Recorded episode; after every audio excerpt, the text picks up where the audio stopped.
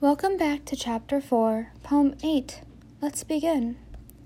Lately, I've been making too many excuses. You were a star I caught while gazing, but you burned a hole in my hand.